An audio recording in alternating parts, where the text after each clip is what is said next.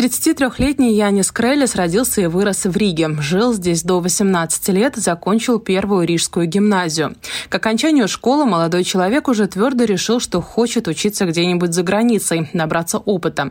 После 12 класса Янис уехал учиться в США, в Пенсильванский университет. Я смотрел первоначально на Англию, но понял, что в Англии очень трудно получить какую-либо стипендию. Единственный способ был найти страну, где были бы стипендии для студентов, которые покрыли все, и прожитие, и учебу. И такие опции появились в Штатах. Была такая программа тогда United States Students achievements Program. Все это получил стипендию, поехал в Штаты.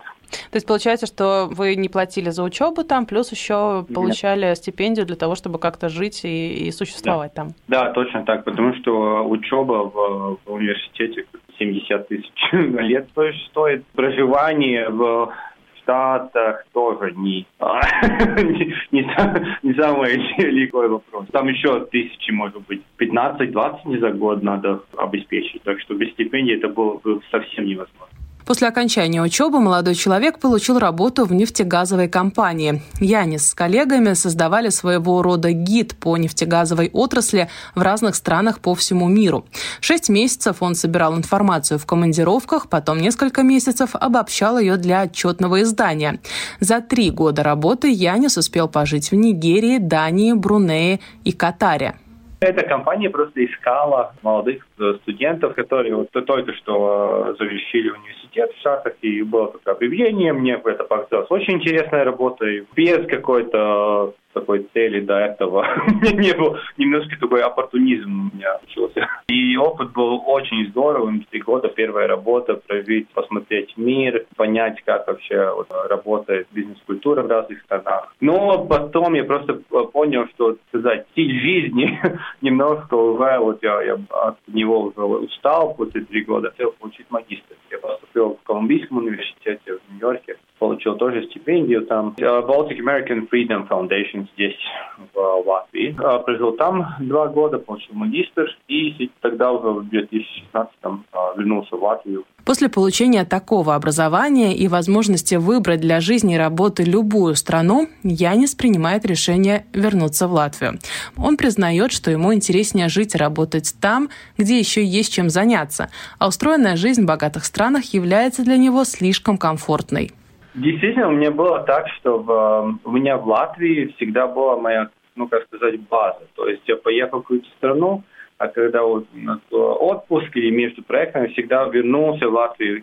Я здесь более-менее как-то ментально базировался. Я очень здорово себя чувствую в Америке, то есть я бы смог вообще без проблем там прожить. И даже немножко себя чувствую американцем, то есть после этих 5 лет там. Но я просто не хотел, я не знаю, от чего это все. У меня была такая идея, я поеду за рубежом, соберу опыт и когда-нибудь поеду обратно. Я думаю, это очень-очень важно понять, что делает тебя счастливым. И например, если я прожил за рубежом и видел, что люди более оптимистические или более такие вежливые друг к другу, я переезжаю в Латвию, я хочу тоже такое создать здесь. Это просто у меня такое, прожить в странах, где все, готово, например, в Нидерланды, там все уже построено, сделано, такое. Скучно вам? Немножко, то есть переезжаешь в Ригу и видишь, как все действительно развивается, что-нибудь новое построено, что-нибудь починено, что-нибудь тут. Действительно, ты видишь, как весь страна и город развивается просто на твоих глазах. Это то, что мне очень-очень нравится. Но, как люди, мы все разные, да, я как-то не осуждаю людей, которые знают, например, мне очень важно, что прожить супер в большом городе, Лондон, Москва, Нью-Йорк, там, где такая жизнь, окей, да, но это Рига тогда тебе просто не подходит, мы не такой город. Каждый человек должен иметь ощущение дома, но не стоит бояться путешествовать, учиться и работать где-то за пределами Латвии, ведь полученный опыт потом можно и нужно использовать для развития своей страны. Думаю, слово «корни» – это действительно то, что я тоже бы хотел для моих детей. потому что вот знать, где твоя база, я думаю, это очень-очень хорошее ощущение.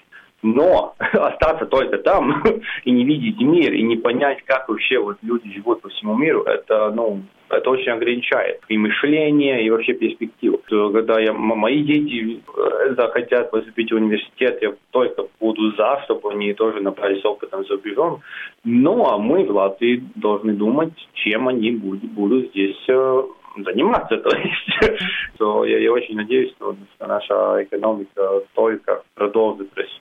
И все эти процессы, которые вот 30 лет, все, вот, не знаю, думаю, идет в хорошем направлении, что это все продолжается. Мы много слышим о том, что в Латвии хорошая почва для стартапов. Вот и Янис считает, что надо использовать знания и трудоспособность местных жителей для того, чтобы создавать здесь компании для сотрудничества и совместной работы с другими странами. Такой у нас план. И Латвия для создания таких тех-бизнесов очень-очень полезное место. У нас очень хорошие таланты в Латвии, которые говорят на различных языках. И вообще очень рабочая сила очень качественная, если можно так сказать. И она не так дорогая, как, например, в Стокгольме. И нам никто не мешает строить бизнесы из людей, которые обслуживают клиентов по всему миру. Вот такая у нас идея сейчас. Еще несколько лет назад Янис стал соучредителем общества с мировым опытом в Латвии, чтобы на личном опыте людей показывать, что возвращаться в Латвию можно и нужно.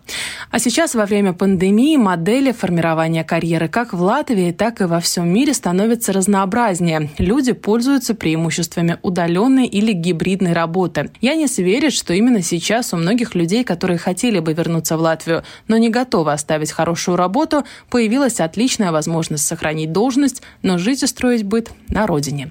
Анастасия Смоловская, Латвийское радио 4.